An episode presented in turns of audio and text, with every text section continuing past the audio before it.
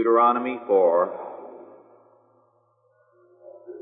verses 5 through 10, education and the family.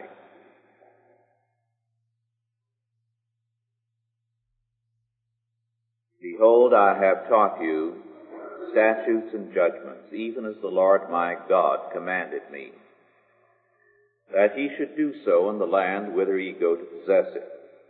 Keep therefore and do them.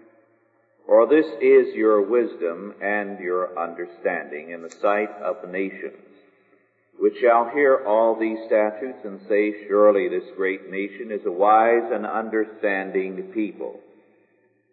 For what nation is there so great, who hath God so nigh unto them as the Lord our God is in all things that we call upon him for?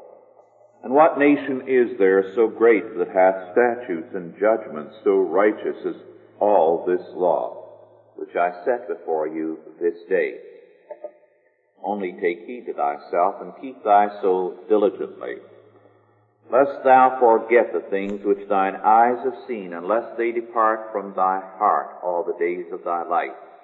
But teach them thy sons and thy sons' sons especially the day that thou stoodest before the Lord thy God in Horeb, when the Lord said unto me, Gather me the people together, and I will make them hear my words that they may learn to fear me all the days that they shall live upon the earth, and that they may teach their children.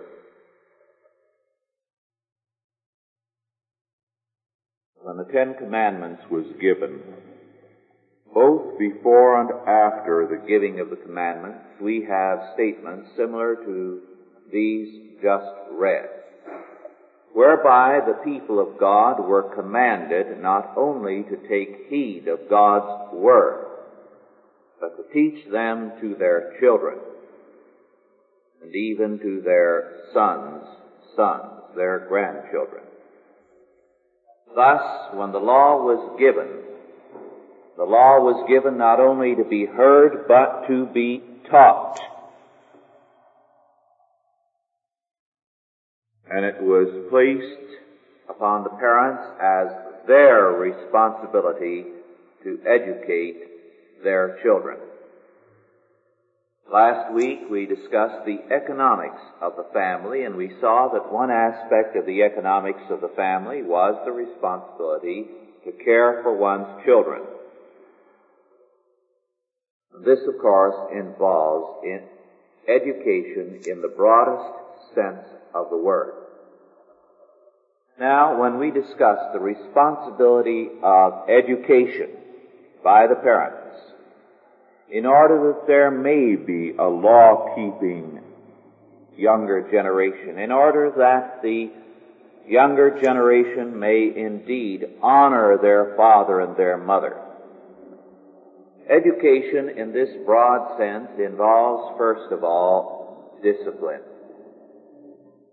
We are all familiar with the words of Proverbs 13:24. He that spareth his rod hateth his son, but he that loveth him chasteneth him betimes. Again, Proverbs 19:18 says, "Chasten thy son while there is hope." And let not thy soul spare from his crying. In other words, when God spoke through Solomon these words, he was aware that all of us are inclined sometimes to be too tender-hearted and to spoil our children.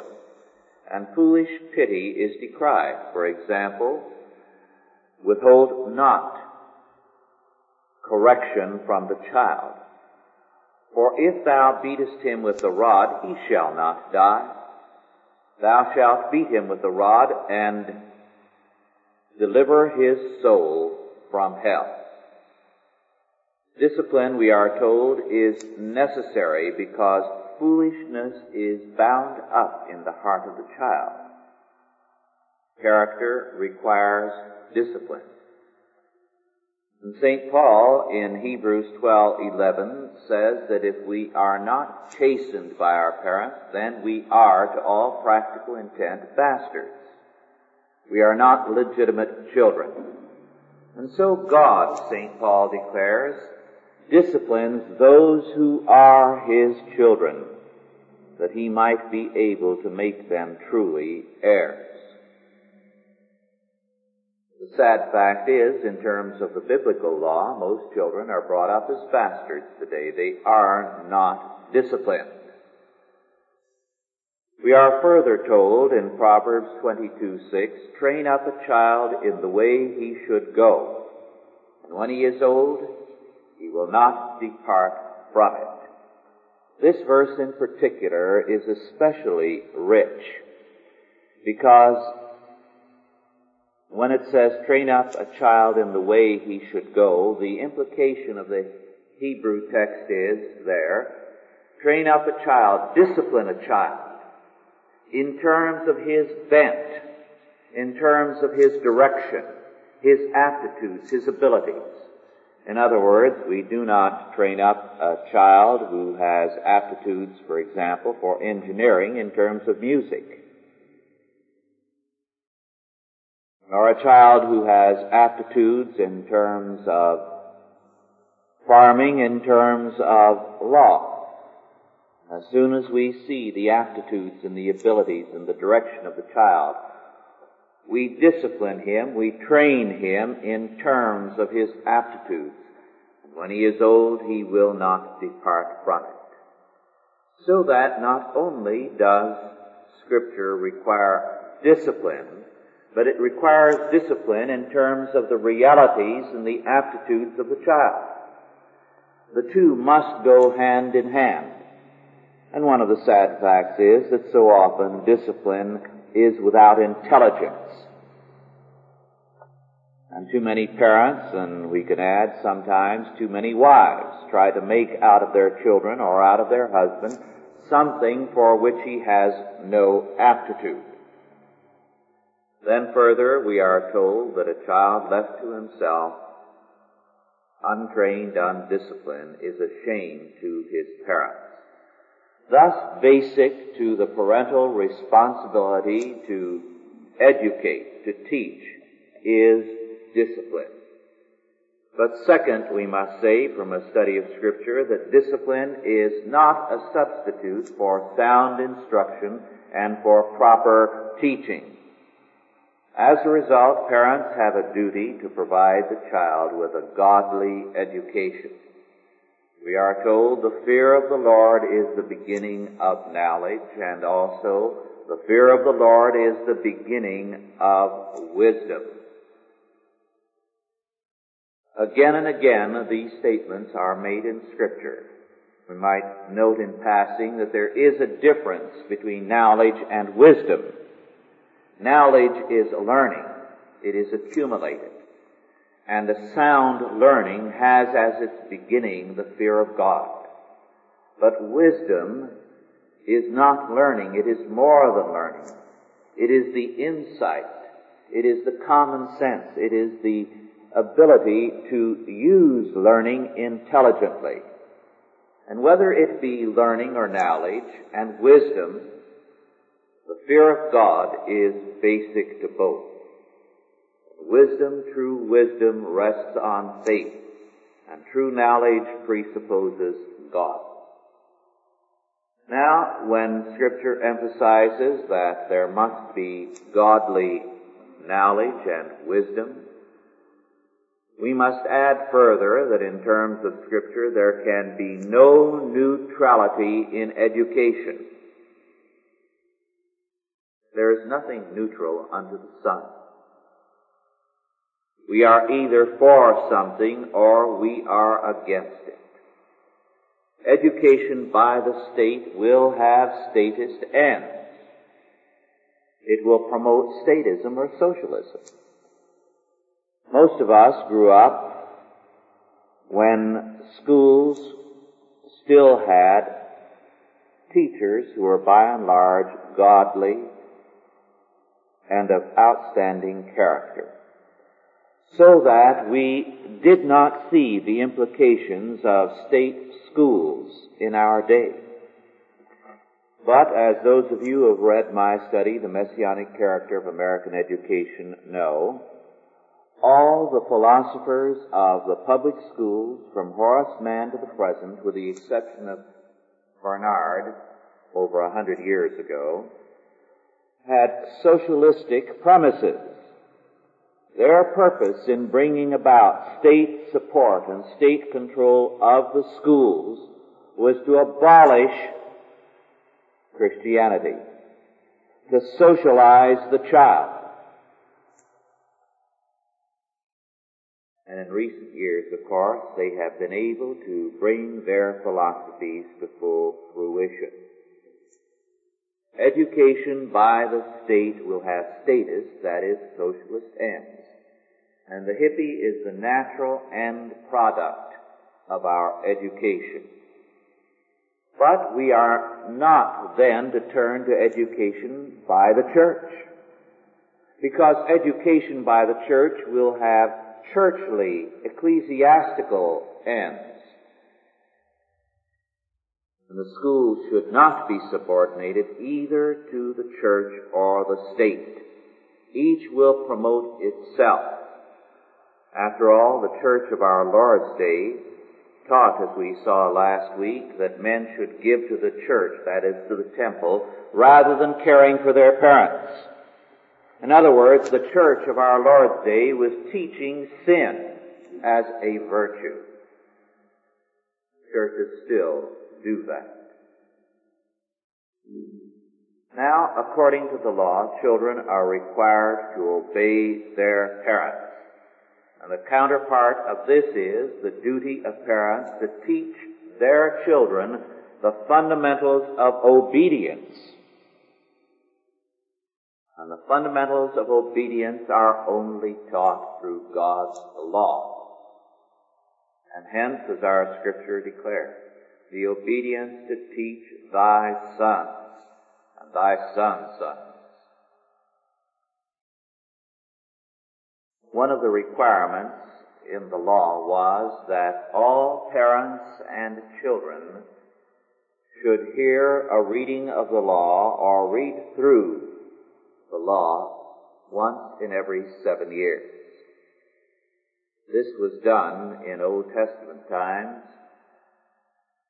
every sabbatical year, every seventh year. There would be a series of days when all would gather together to hear the priests or Levites read the law through in its entirety. Now, this was a duty that was taken seriously by the church for centuries. And the result was the lectionary, which those of you who are Episcopalian in background are familiar with. The lectionary provided for the reading of the entire scripture over a period of time, so that one would hear at morning and evening prayer each Sunday portions of scripture read so that the whole of the scripture over a period of years would be read through regularly. This then is an obligation, a thorough knowledge of the scriptures in order that the child might learn his duty to God and his duty to his parents. Sound instruction, therefore, a knowledge of God's Word is basic to the education of the child. But third, we must add, according to Scripture, that because the law is practical, it's down to earth, biblical concepts of education appear very plainly to be practical. As a result, the common opinion came to exist in Israel which summed up the teaching of the scriptures. That a man who did not teach his son the law of God and a trade reared him to be a fool and a thief. Moreover, we find this saying from Simeon, who is the son of Gamaliel, whom we meet in the New Testament in the book of Acts. Not learning, but doing is the chief thing. When Josephus, the Jewish historian, compared Hebrew education, biblical education, with Greek education. He pointed out that the fallacy of Greek education was that it, was either entirely abstract and theoretical or it was totally practical. It did not have a proper connection between principle and practice, which biblical education has. Fourth, we must say that biblical education was family centered. It emphasized the responsibility of parents and children. Now this is a point which Christian schools have found to be a very, very interesting one. I've talked with a number of school boards in the state of California, incidentally, that have had a great deal of experience with having children that are charity students. And invariably, each school has had this experience. If they take in some children who are too poor to pay a tuition for their schooling, these children are the discipline problems in the school.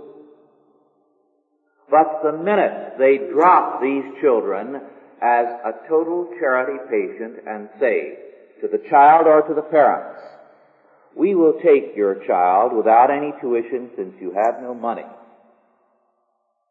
But so many hours of work are required around the school by the parent, the mother or the father or the child, there is no discipline problem.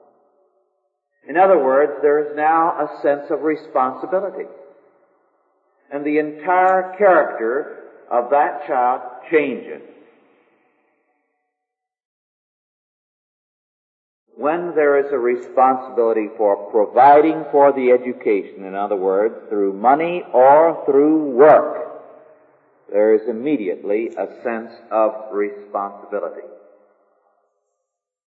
Now, a person reared and schooled in the doctrine of responsibility to obey and if needed to care for his parents and to provide for his children is a person who is a disciplined person and he passes on an inheritance to his children of moral discipline, of example, of material wealth, and of a sense of responsibility. But when the state takes over education, the state then becomes the responsible party. And it becomes, as we saw last week, the true family the true father and the true child of man. When man has the responsibility and the duty to be competent and to be provident, the dignity and the masculinity of man is furthered. One of the very, very significant differences between a Christian school system and a statist school system is the performance of boys. When our schools in this country were predominantly and in fact earlier entirely Christian schools, the outstanding pupils were the boys. But as education progressively became statist, progressively the performance of the boys deteriorated and the performance of the girls began to pass up that of the boys. So that today, by and large, the outstanding pupils in any class, in any school, are girls. And the boys do not compare in their performance. This is a most significant fact. Since responsibility is the basic aspect of man under God, he is to be responsible for the care of his household. He is to be responsible under God for leadership in society. An educational system which is geared to this faith produces boys who are more responsible. But an educational system which is geared to the statist concept that the state is the responsible agency has a psychological destructiveness on the male student. Thus, in our Christian schools, although our society, by and large, is still geared to the socialist concept, boys, on the average, while they have not yet in most schools surpassed the girls, are performing to a far higher level than in the public schools. And this is a most significant fact.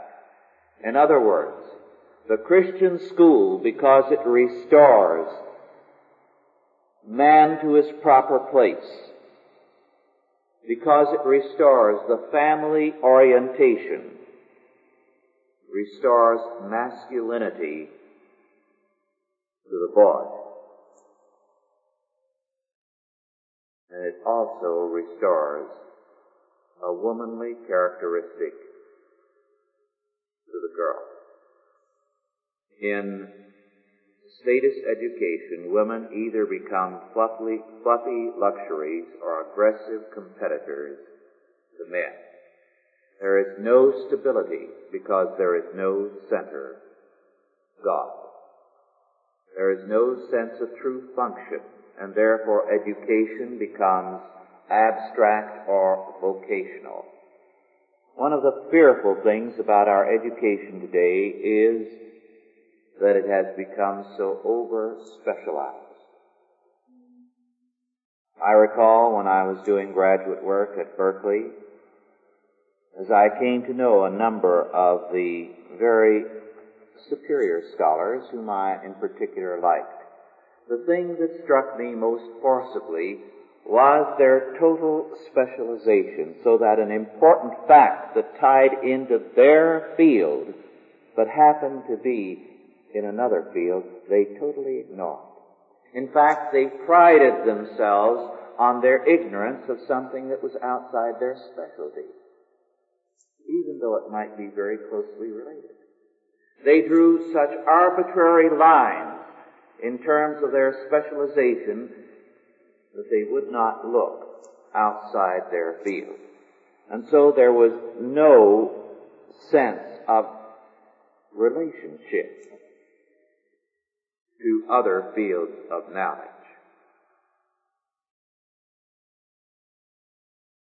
This is the consequence of this lack of center, of lack of meaning in education.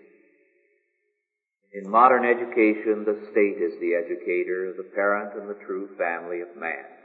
And so the child is taught to look to the state. And what is the answer to all problems? Another law. Win an election and you have salvation. Pass a law and you've answered all problems. So that the orientation becomes the state. The state has the answer rather than the fact that each man on his own, through his work, through his independence, must solve his problems. Moral decision is transferred to the state instead of residing in the person. Fifth, we must say, in terms of the biblical law, that basic to the calling of every child is to be a member of a family. The family is the first and basic institution of Scripture, of life.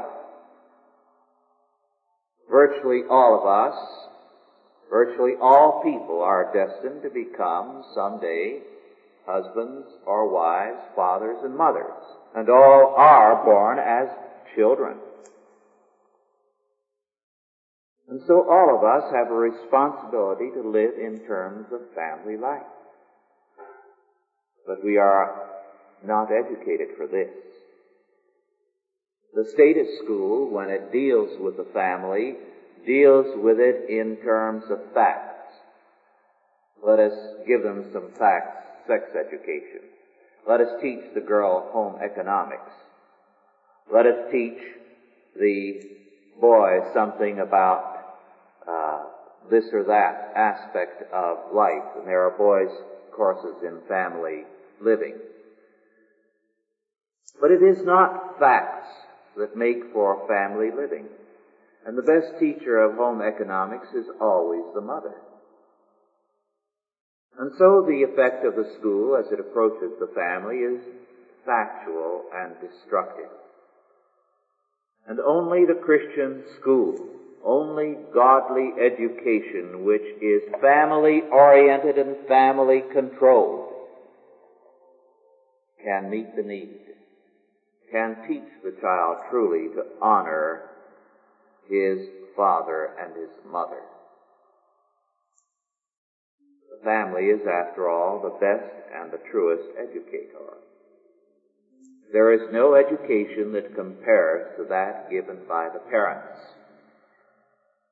There is no educator to equal the mother. We are today given a constant brainwashing to the effect that the parents should not interfere with the education of the children. In fact, there was an article in the papers just this past week which stated that a psychiatrist had given a report based on a study of three or four children that these children had become virtually psychotic when their parents were trying to teach them. But the minute the parents backed off and said, we won't interfere with the education of our children, then these children blossomed and began to do marvelously. Now, of course, this is rubbish.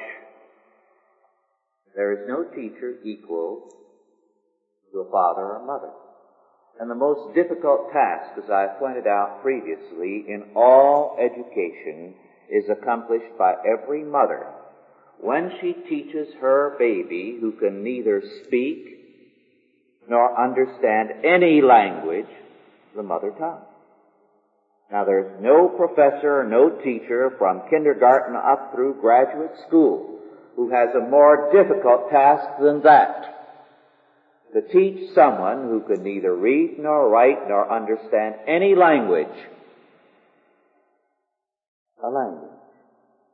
And it is done in a very short time by every mother. That's the most difficult task in all education and it's done routinely.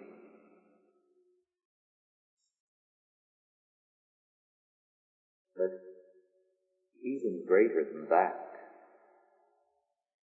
the task of moral training, the discipline of good habits, is an inheritance from the father and the mother to the child which surpasses all others.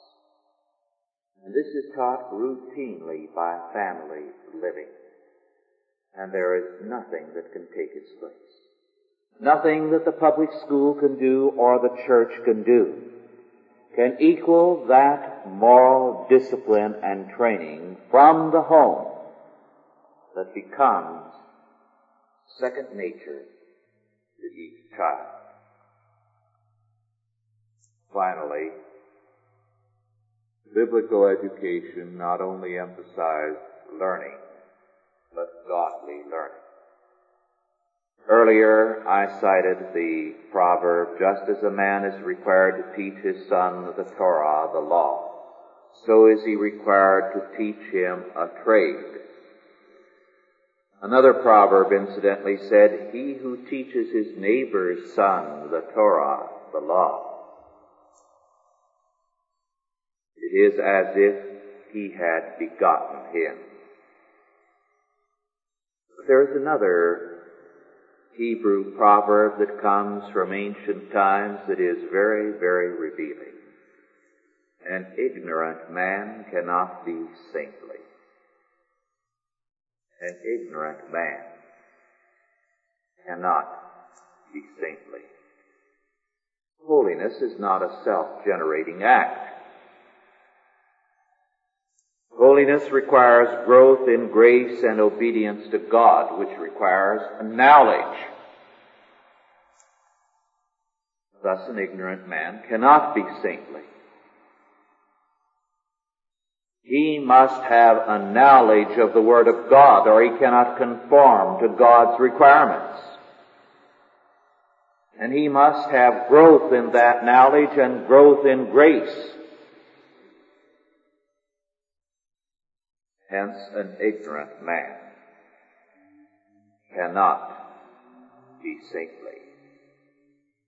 Education, therefore, is an important aspect of the parental duty. And its goal is that the child grow up in the fear and admonition of the Lord. Take heed to thyself. Keep thy soul diligently, lest thou forget the things which thine eyes have seen, and lest thou depart, they depart from thy heart all the days of thy life. But teach them thy sons and thy sons' sons. And so, in order that we may have a generation that honors parents, godly education, Christian education is basic. Commandment declares, honor thy father and thy mother. As the Lord thy God hath commanded thee, that thy days may be prolonged, and that it may go well with thee in the land which the Lord thy God giveth thee. Let us pray. Our Lord and our God, we give thanks unto Thee for our parents, and for their discipline and training of us. And we pray that we in turn may pass on a goodly heritage unto our children and our children's children. We thank Thee, our God, that Thou hast called us to be members of Thy family. And because we are Thy sons and not bastards, Thou dost discipline us and teach us. And by Thy chastening we have been made heirs of Thy kingdom. Our God, we thank Thee. In Jesus' name, Amen.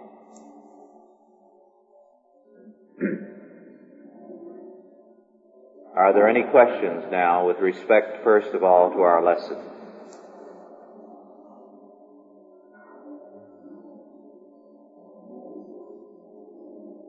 Yes.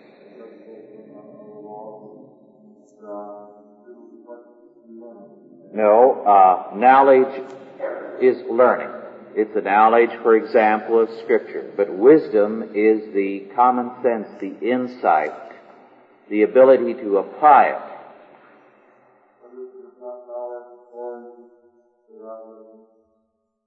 Knowledge without wisdom, of course, is nonsense. Yes. We have, for example, many learned fools in our universities. They have an abundance of knowledge, but no wisdom.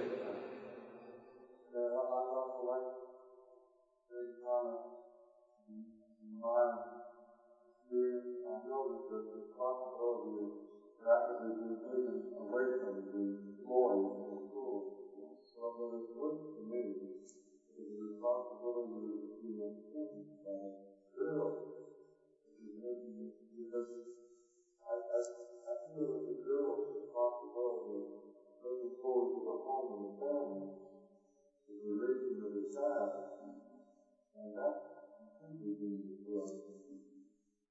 And sometimes I think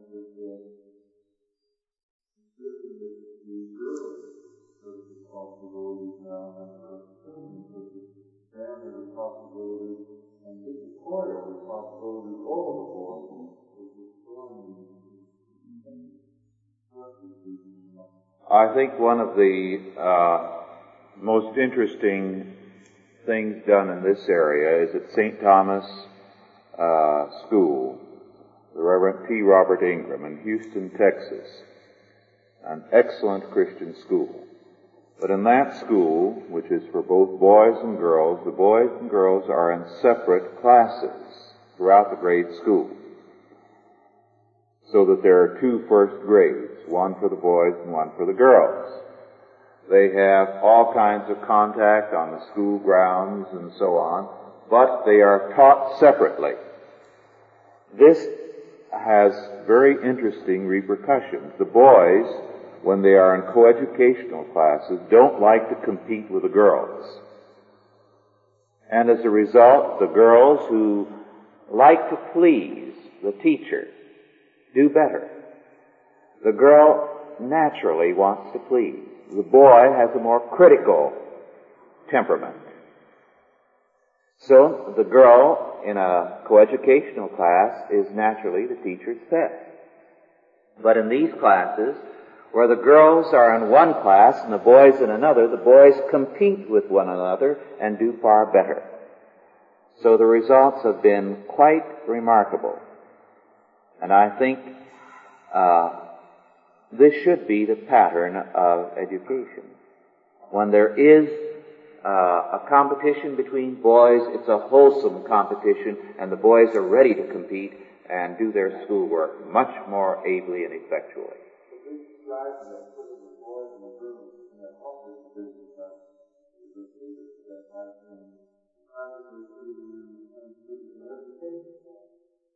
they are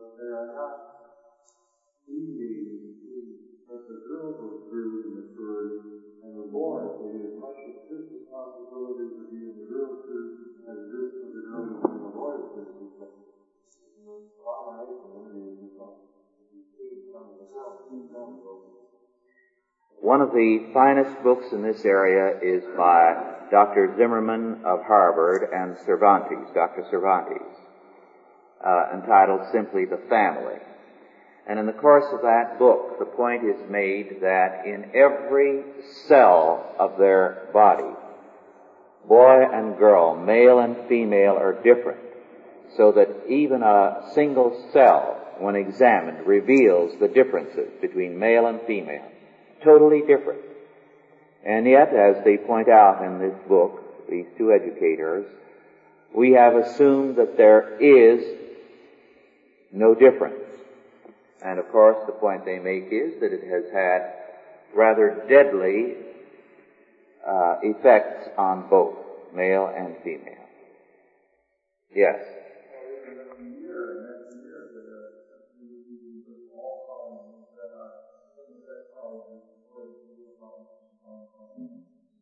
Yes. There's no harm in having them, of course, coeducational schools, provided that the kind of thing done by uh, St. Thomas School is carried out. There, they are together, which is wholesome, but they are educated differently. And it isn't that the girl's education is any in, uh, uh, bit inferior at St. Thomas. It's every bit as good. Yes.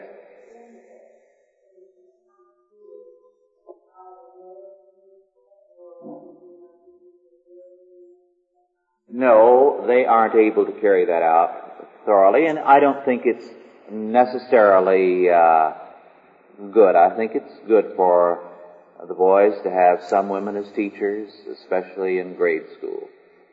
Yes.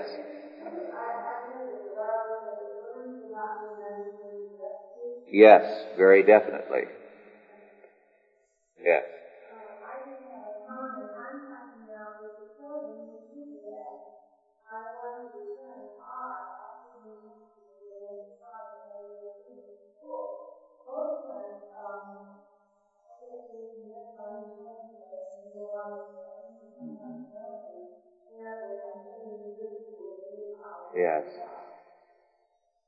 Yes, I think that is, on the whole, true. The best students are those whose parents do take a part in their uh, education and, and interest in it. But of course, things like this report by the psychiatrist are being done deliberately to break down the parental authority and the parental responsibility. Yes.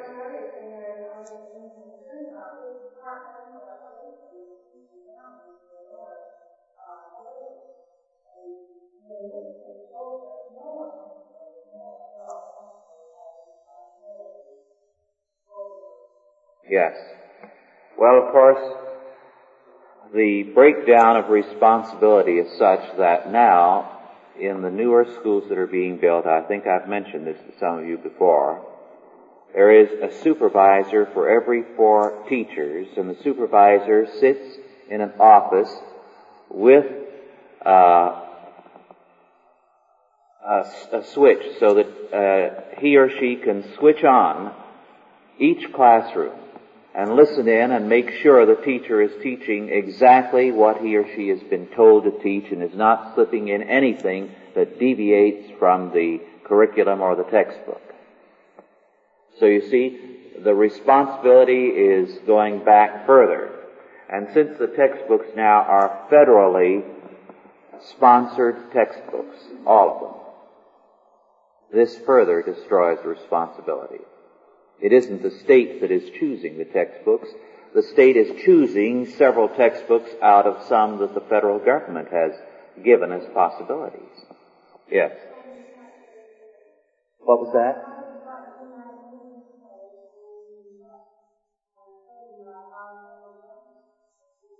Well, the part the UN plays in education is the part that the federal government ch- uh, chooses that it should uh, play. Yes there's a great deal of UN material that is included in uh, the curriculum. Yes.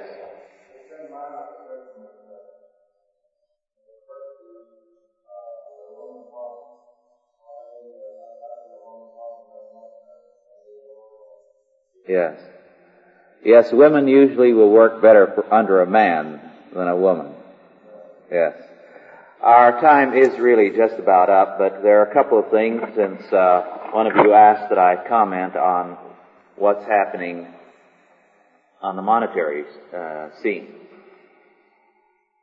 We are, of course, seeing on the monetary scene today the grossest kind of immorality as the various governments are trying to play fast and loose with their peoples and in effect to rob them. Franz Pick has spoken of all kinds of bonds today, government bonds in particular, as certificates of guaranteed confiscation. Devaluation is staring us in the face, but everything has been done lately by our administration to postpone it so that the next administration will have to bear the responsibility. Whether this will the crisis will last that long, I don't know. But it is significant that this week, Friday and Saturday in France, beginning in fact Thursday, many storekeepers began to shut their doors, even though they had a lot of stock and people were crowding the stores to buy. They closed their stores rather than accept paper money. In other words, they do believe that devaluation is only a question of time.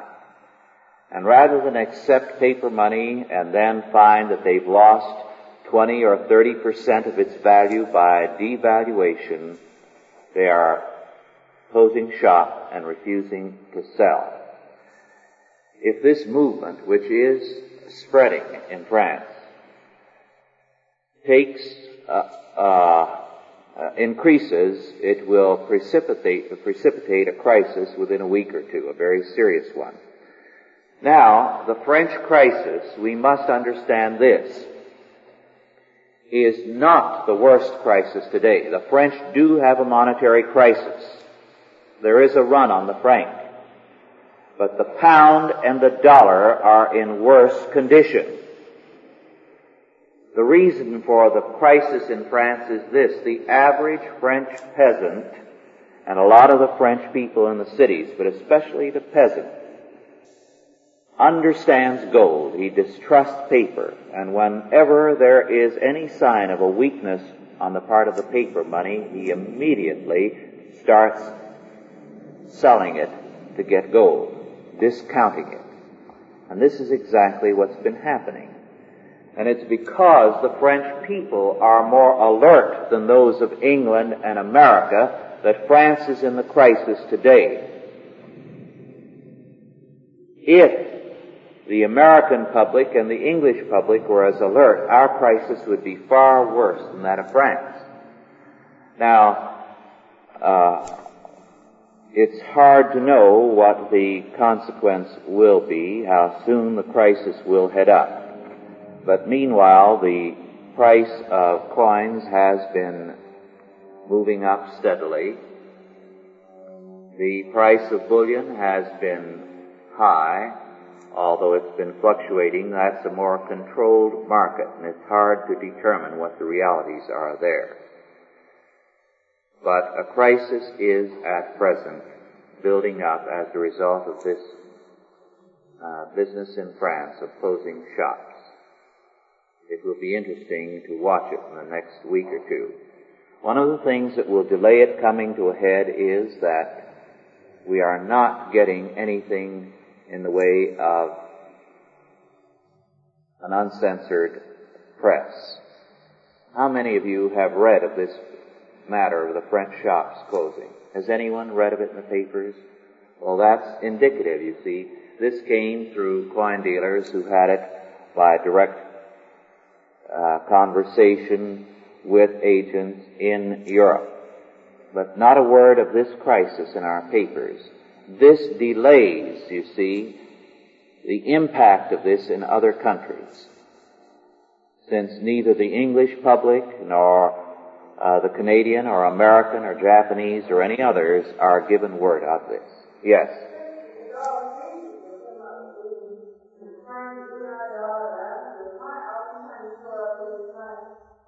Uh, de Gaulle was not trying to ruin our dollar.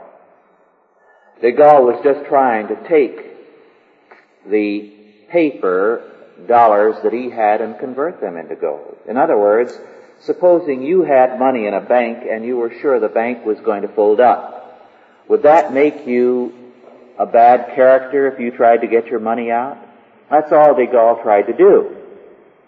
His first course, now i I believe de Gaulle is a socialist and I regard him as a dangerous person, but I cannot blame him for his attitude with regard to the monetary situation.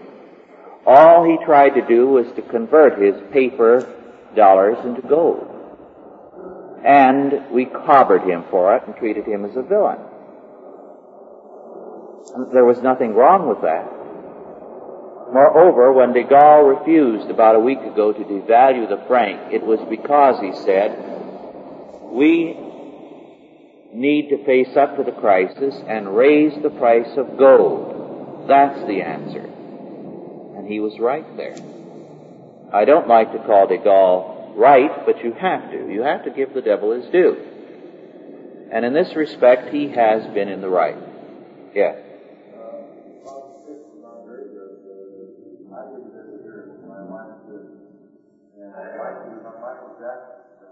Yes, that's what I understand. what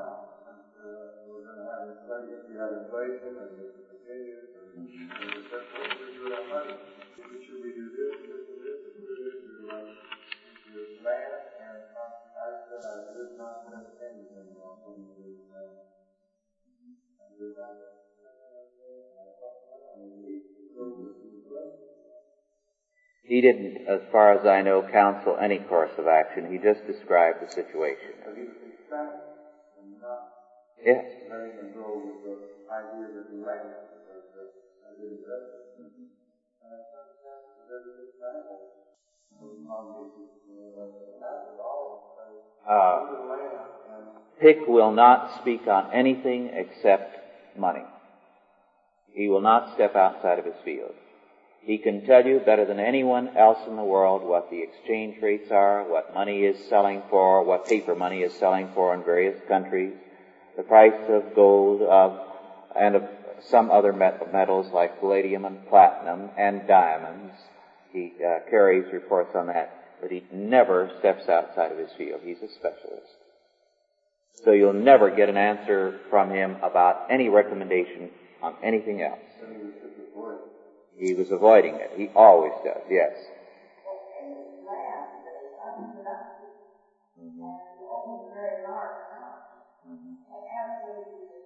Right. Yes. Yes.